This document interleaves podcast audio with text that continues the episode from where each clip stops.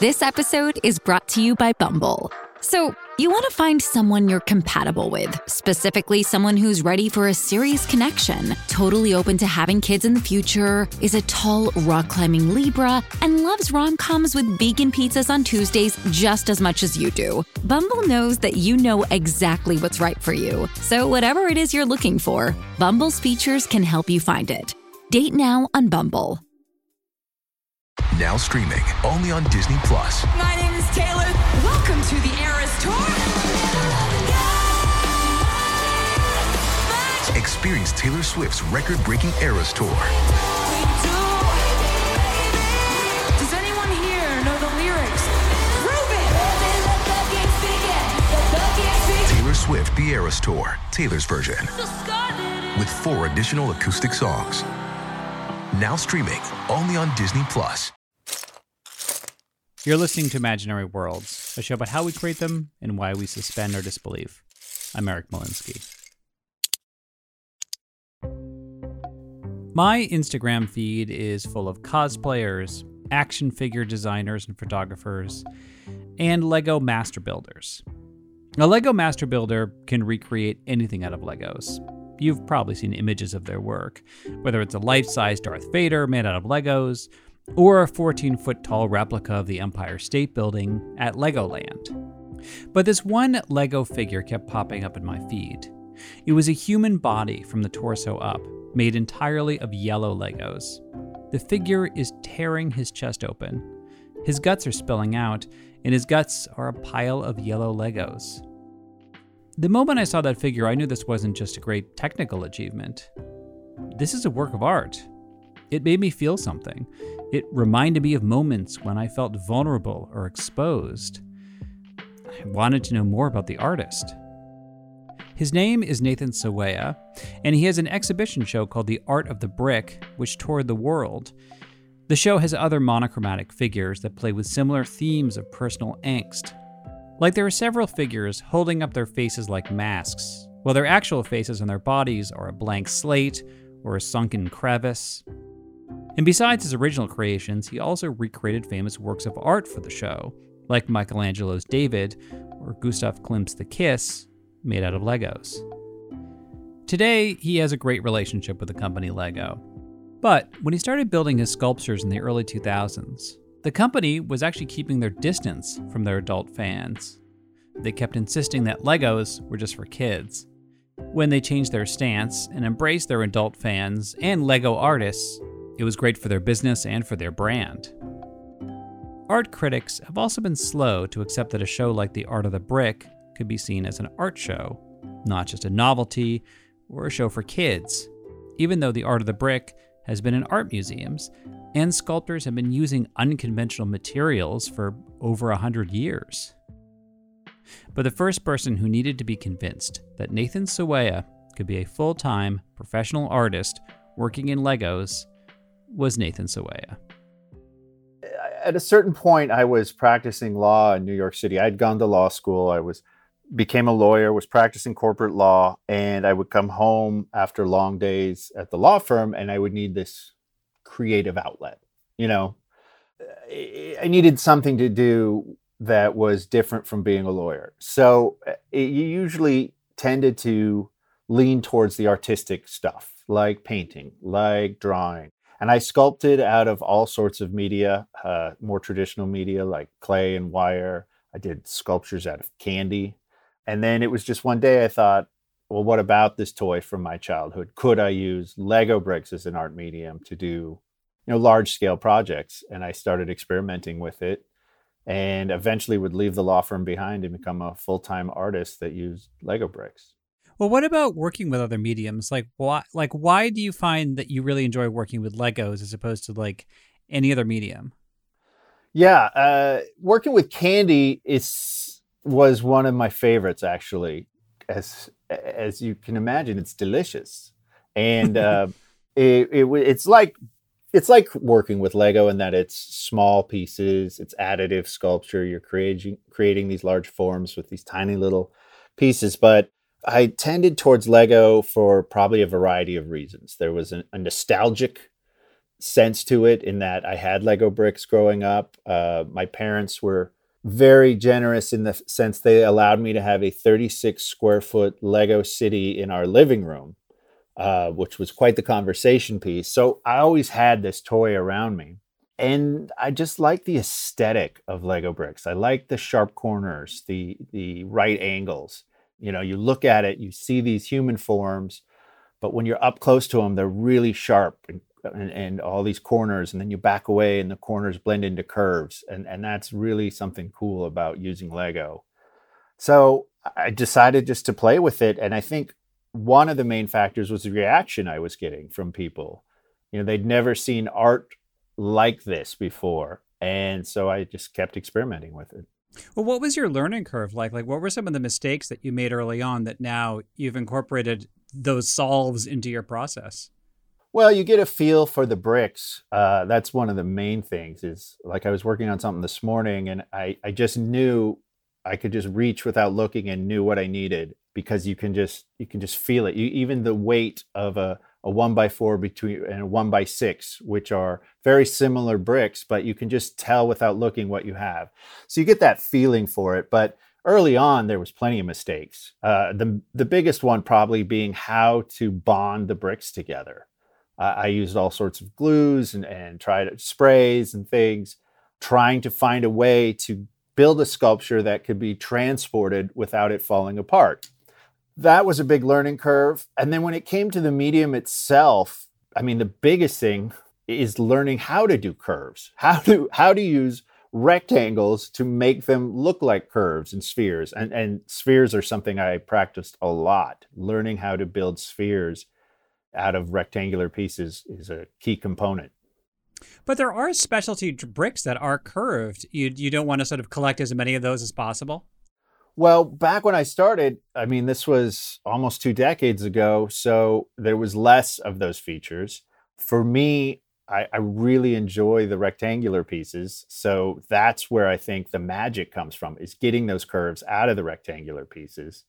Plus, the the detailed pieces, those elements that have curves to them, sometimes they work and sometimes they don't. I mean, that my my type of sculpting, I use the rectangular pieces because that's just what I've learned how to do.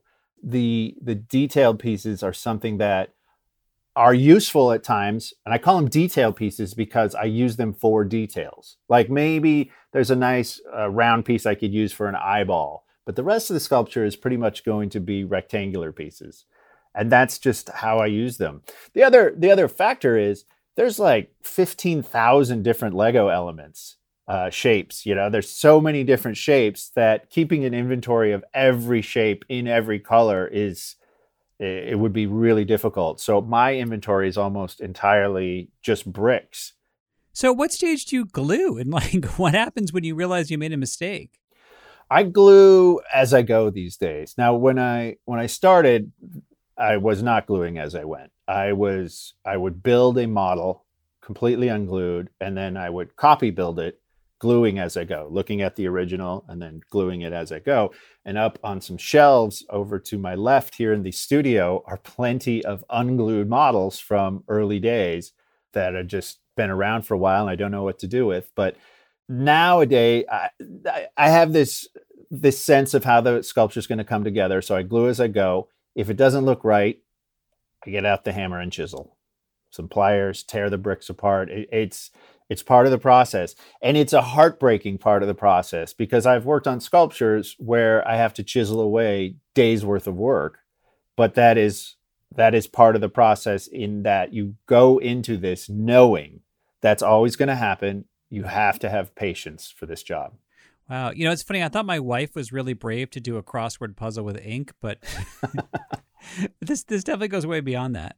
I have buckets at my feet uh, as we speak of glued bricks that have been torn apart, and they just, you know, by the time they're glued and then chiseled off, they're useless. Well, was there a moment where you started doing this and you were just like, "This is insane," and, and then you realized, like, "Oh, okay, I guess this is my process."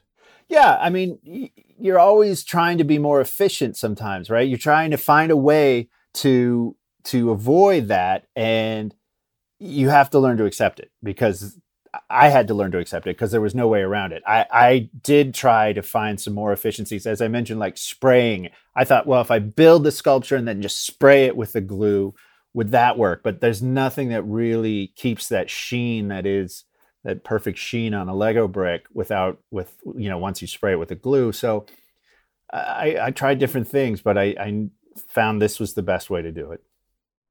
Now, your many of your most famous sculptures are human forms, the human figure, which really to me goes back to like classic art, you know, Renaissance art or whatever, you know, of, of the human figure. Why are you so interested in in using that also as part of your medium? I think the human figure is critical uh, for conveying emotion, and it, it, goes back to early on when I started doing this. I would go to uh, art galleries and talk about my work, and they would kind of laugh and they're like, "Oh, you make art out of Lego." And I was like, yeah. And in their minds, I'm sure they were picturing what they saw at a toy store, which was, you know, a train set or a castle or a spaceship. And I started doing human figures because it can could convey more emotion, but also it hadn't been really done before. It hadn't been seen like it is now. Now you see it much more. But back then it, it wasn't really out there and, and it really captured the the imagination of the art world a bit, which was good. Uh, but for me, it always came down to what I was trying to convey and what I was trying to say with these pieces. And the human form was was the way I wanted to do that. Well, I think probably your most famous sculpture is the yellow man who's tearing his chest open and all the pieces are spilling out. What were the emotions that you wanted to express through that piece? Well, it's interesting because I don't really go into what the pieces mean to me because I always want the audience to have a role uh, in interpreting itself. But I think for something like Yellow, which has become a bit iconic, it, you know, it's about opening oneself up to the world. So much so that your soul is spilling out. I think it's about giving everything you've got. It, it's it's interesting because more people have contacted me about that piece than any particular piece I've ever done. I think it resonates with folks for a variety of different reasons. And it resonates with kids as well because they see this figure and it's tearing its chest open and its guts are coming out and that's kind of cool. But those guts are loose Lego bricks, that same toy they have at home. And it reminds the viewer of what all this is made from. Well, uh, maybe then I'm projecting too much into some of these figures because, I mean, there's like I see a lot of anxiety and depression in some of these. You've got the blue figure tearing himself in half, the redhead screaming, the gray figure reaching up at a quicksand with his red hands or like are trying to pull him back. There's a lot of figures like that.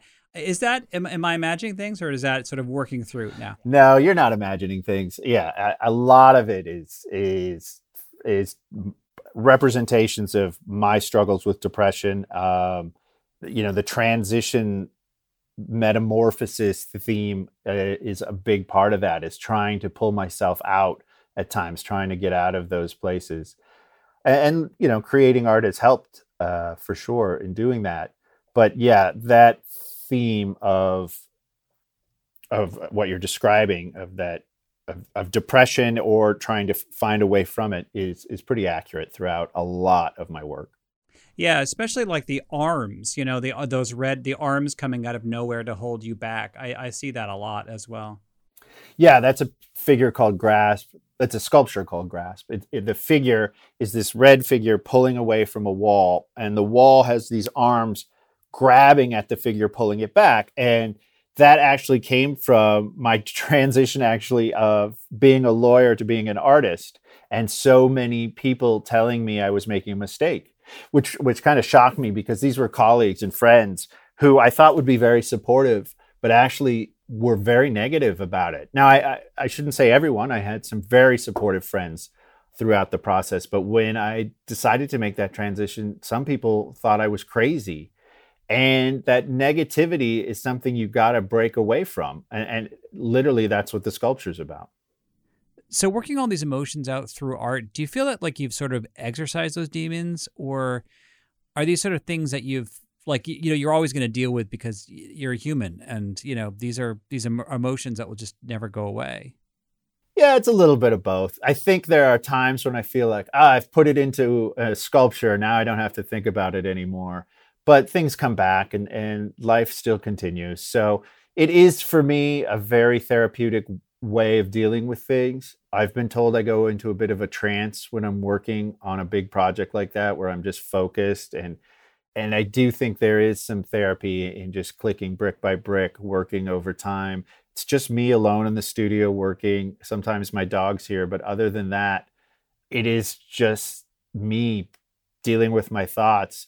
And I I have found it to be therapeutic over the years. I also love the figures that are losing body parts. There's a gray figure kneeling over because his hands have turned into a pile of bricks. Is that like out of an anxiety dream? it's exactly. It's my nightmare. My hands are my tools, right? And they they they looking a little rough today. They got some cuts and bruises, but that's part of the process as well. Uh, but yeah, they that's what that sculpture's about. I mean, my hands are what I use to create all of this, and so that sculpture just came from fear. How come so many of the figures are monochromatic? The idea behind the monochromatic sculptures was something that early on I wanted to focus on because I felt, again, it gave the viewer a little more of a role in the sculpture. If I made the sculptures look like a particular person, then then some people may be able to connect with it, but not everyone. I thought by making them monochromatic, they were more universal. Huh, that's interesting. I assume it's also probably easier to buy bricks all in one color, like thousands of bricks in. Well, I mean, at this point, my as you know, I've mentioned my inventory is kind of kind of large, so I have the colors that I need, but I like to keep a giant inventory though, so that when I have that idea for that sculpture, whatever it may be, I don't have to think about do I need this, do I need that. I, I know I have whatever I need here. And that's why I keep a huge inventory. I'm I'm actually adding about a quarter million bricks every month. Today he lives in Los Angeles his studio is filled with aisles and shelves of Legos, each one organized by size and color. And his Lego sculptures are set up around the shelves and aisles, spilling into a gallery. It is the coolest man cave ever. After the break, we'll hear about his latest work and why it was one of the most challenging projects that he's taken on.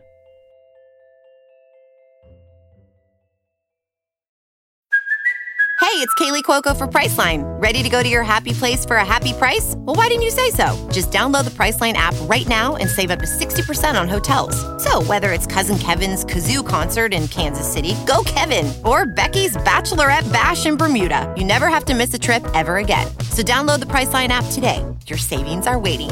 Go to your happy place for a happy price.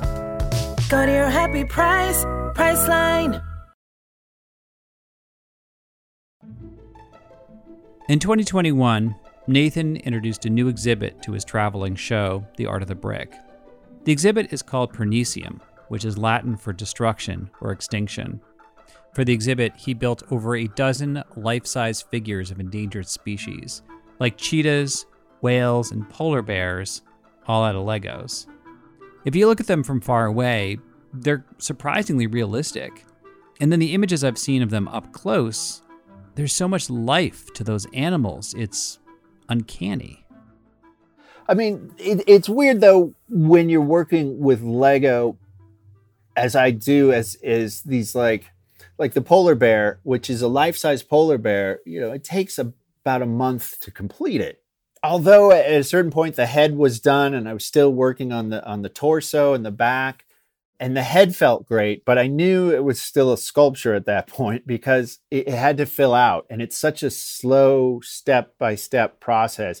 It's almost not till I put down that final brick that I can just step back and be like, there it is. I think one thing I did learn about the animals was how to how to give them a little more life, you know, and I think a lot of it has to do with the eyes, giving it that shine, putting life into the eyes really brings the animal uh, it just it just elevates it to a bit. With my monochromatic sculptures, I'm not I'm not focusing on the eyes at all usually because it again it's just these monochrome heads. But with with the animals, it was a different approach, and I learned a lot about what it takes to make something feel more alive. they are in some sort of environment just being alive and the whole thinking behind the the project was you know what if we do nothing and these endangered species go away? We will be left with just plastic versions of them. So it was trying to just capture animals in the moment but made out of lego. Are there any particular pieces that were the hardest to work on that just you know it, it took forever to get that one right? Yeah, there's been a few uh, where I've really frustrated myself over months at a time. Uh, there was a piece called Red Dress, which was part of a collaboration with a photographer, Dean West. We did a collaboration called In Pieces several years ago, where we took uh, objects like an umbrella, and we we would have the the talent hold the Lego umbrella. I would build the umbrella out of Lego, then the talent would hold it and we'd photograph these images where something in the images in the tableau would be made out of Lego.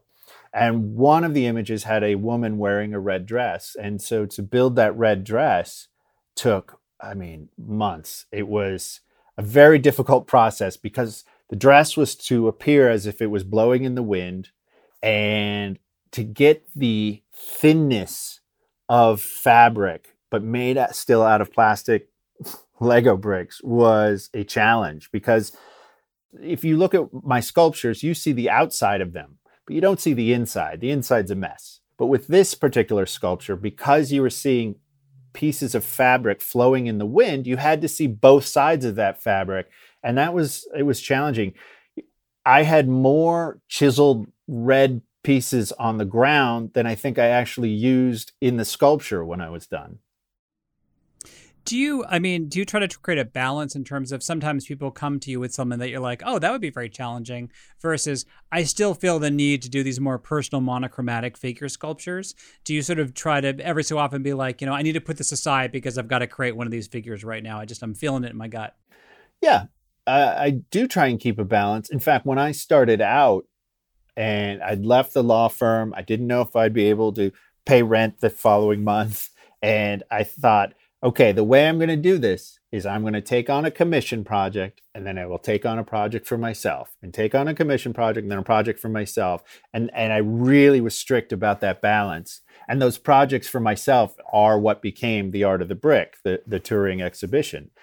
So for for these days, it's a little more random because you know commissions come and go, and I have other projects. I work on this TV show called Lego Masters. I have installations going on. So I, I don't take on every project because I do need that balance. And I have to find a way to be like, okay, what interests me? What project's going to be challenging and keep my interest? I do, you know, if I took on every project, I would be bored out of my mind because a lot of requests are very similar and are, are not are something I've done before, and I want to keep going in different directions. What are you working on now? I wish you could see what's what I'm staring at right now. It's half a body that's uh, needing some work.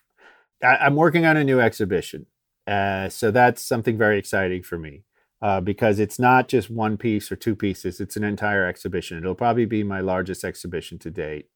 So that's something that's really kept me kept me going and kept me focused. But it's also something that uh, keeps me up at night and and I'm stressing out and you know, waking up in the middle of the night, jotting down notes. It, it's it's been an interesting time.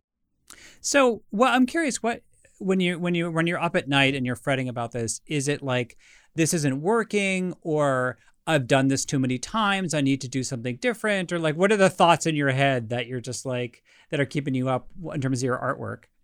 I mean, it's usually this isn't working. This doesn't look right. How's this going to play? How is this going to meet my expectations of what I want the final feeling to be for the viewer? When someone steps into a gallery and they see these works is this gonna is this gonna play the way i want it to?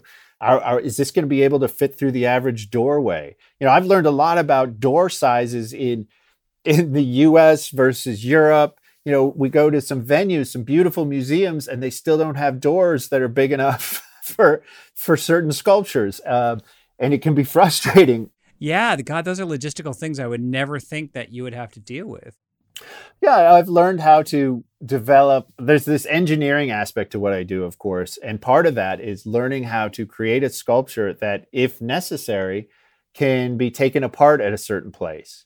Something like um, there's a in one of my touring shows. There's a there's a T Rex. It's a T Rex skeleton. Uh, this dinosaur skeleton that's like 20 feet long, and it breaks down into 14 different sections because that's what's necessary to to allow it to travel and then we have to reassemble it so things like that are interesting because i just want to build it as one but realizing realizing the hard way learning the hard way that sometimes it doesn't fit through the doorway literally building sculptures that i have finished and then i'm like oh my gosh my door is only 33 inches wide what am i going to do now i have an art studio with a much bigger garage door, so that's not an issue. But building back in New York City, I, I, I literally had to get everything through a 33 inch door and had forgotten, had learned that the hard way. It's funny. I haven't gotten a sense from you at all that that like I mean, like theoretically, you could have some kind of chip on your shoulder about the art world. You know, like uh, they've never taken me seriously, but it seems like that's just not an issue with you. No, uh, the art world's interesting, as we all know. The art world has all different aspects to it, and I won't go too deep into that. Other than that, you know, at first uh, the art world felt like it was laughing at me, and that was fine uh, because eventually it came around, and now we see all sorts of artists using Lego as a medium, and just to be a part of this Lego art movement uh, is kind of special. I think I think back to some of the early criticism I received. And I remember one of the first critiques ever written up in a newspaper was pretty harsh about my art. They had gone to one of my shows. This was like 2008, 2009, and they they were really critical of of some of the pieces. They had they said some nice things about certain works and critical of a lot of it. And I was so happy because they took it seriously they took the art seriously enough to write a critique. Yeah, they were critical of it, but it was kind of it was pretty amazing that they were even writing it. So I, I, I take those small wins and just keep going. And look, I'm happy with what I do. I have I have a weird job, but it's a job I love doing. So I can't really worry about anyone else or what they think about it. That is a fascinating uh, reaction that you're just you know that they sort of half you know give you a very half-hearted even some panning and you're just like well, look who's talking about me. well, that's, I mean, but that's how I had to approach it. I could have gotten really upset and been like, oh, you don't understand my art. But what is that going to do? I just had to keep going. And uh, the truth is, I have, you know, supportive people in my life. My life, um, my my wife is very supportive of what I do. My folks have always been supportive, and so I, I just kind of say, you know, I'll just keep keep at it. Um, it's funny. I've, I've heard you say that you find interviews stressful, but you you seem so practiced in interviews. Are you just used to them now? Um, a little. I, you know, I'm an introvert. I I create a job where I can just sit alone all day and, and not have to talk to people. So it it is something that stresses me out. Yeah. Well, you know, it makes sense. You're a visual. You're an artist. You spend a lot of time by yourself. Exactly. It, it's, uh, the only person I like to talk to is my dog. The dog is real, by the way, although there is a Lego version of him too. That is it for this week. Thank you for listening. Special thanks to Nathan Sawaya. My assistant producer is Stephanie Billman. You can like the show on Facebook and Instagram, where I put a slideshow of Nathan's work. Definitely worth checking out. I also tweeted E. Molinsky and Imagine Worlds Pod. If you really like the show, please leave a review wherever you get your podcasts or a shout out on social media. That always helps people discover imaginary worlds. The best way to support the show is to donate on Patreon. At different levels, you get either free Imaginary World stickers, a mug, a t shirt, and a link to a Dropbox account, which has the full length interviews of every guest in every episode. And we recently lowered the pledge for the Dropbox account, so you can access it at $5 a month. You can learn more at imaginaryworldspodcast.org.